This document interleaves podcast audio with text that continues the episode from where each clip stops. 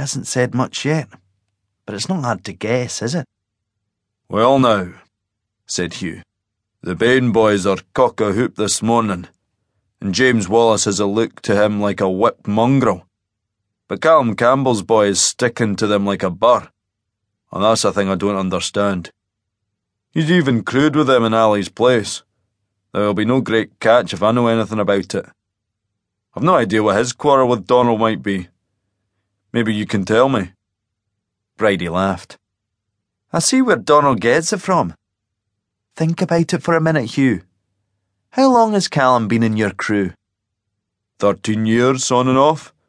Though more off than on lately. Donald could hear the frown in Hugh's voice. And the boy Fergus, he's been with us a few times, though he's neither use nor ornament. Donald seemed to get on with him all right, much as he ever does, but you know Donald's really put his mind to it lately, no doubt about it. There have been times when I've despaired of him, but he's getting to be a good crewman after all. And there you have it. You've made no secret of your hopes for him, I'm guessing. Callum thought the boat might come to him, did he not? And if it went to Callum, then in time it would come to Fergus. Hugh snorted. He'll never make much of a fisherman, let alone a captain. What difference does that make? He'll have had the thought of it, the standing it would give him. No matter if he doesn't take to the fishing. He's just a lad. He wouldn't think of that. And now it looks as though you're minded to pass it on to Donald after all. Do you not think that might stick in Callum's throat just a bit? Maybe the whisky helps to wash it down a little. But there's young Fergus watching. He's got to go to see whether he likes it or not, unless he leaves here altogether. Do you see now? Dear God, Bridie, how can I possibly do right by everybody?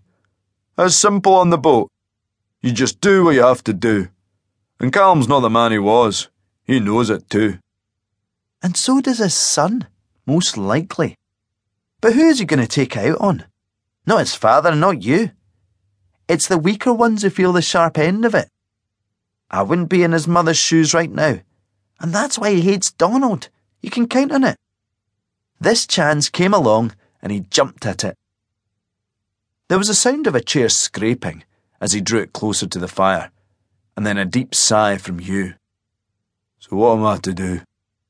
I wouldn't hand the boat on to Callum now in any case, and I've always hoped Donald would come to it in the end, even when he seemed dead set against it. You're a patient man, Hugh. I wouldn't have blamed you if you'd given up on him the way he was. There were plenty of others who did. Now, Bridie, the poor lad was so lost after John died. What else would I do? He's as good as a son to me. And you know, whatever folks may say about Mary, I think this marriage will be the making of him. Donald, who'd been quietly flexing his fingers, working through his body and testing for the pain that waited in ambush, stopped moving and tried to stop breathing altogether as he listened. Bridie said softly, You're right, but what if they stop the wedding? I don't know what he'll do then. She's good for him. You can see that. But she frightens people, even when she means no harm. Not the younger children, nor the beasts. It's only those whose heads are full of how things ought to be. You've noticed that? Hugh laughed.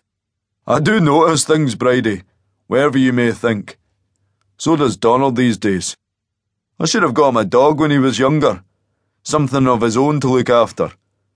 Remember how he nursed that crow he found, with a broken wing? He should have had something that would look up to him, and not be off and away as soon as it could. And now there's Mary, and soon enough there'll be the bairn. It's good for him. I know. John would have been proud to see him now. We're all proud, Bridie. But will you not think again? If you come up to us at the Sheelan, there'll be protection for you when Donald's away. And Mary's strange ways won't stand out so much. I'd be easier in my mind knowing you were there. She'd have help with the child when it comes to, in case she doesn't care for it too well. Whatever shouldn't she? You've seen how she is with the little ones. I think she'll be a fine mother, even if she never does learn to.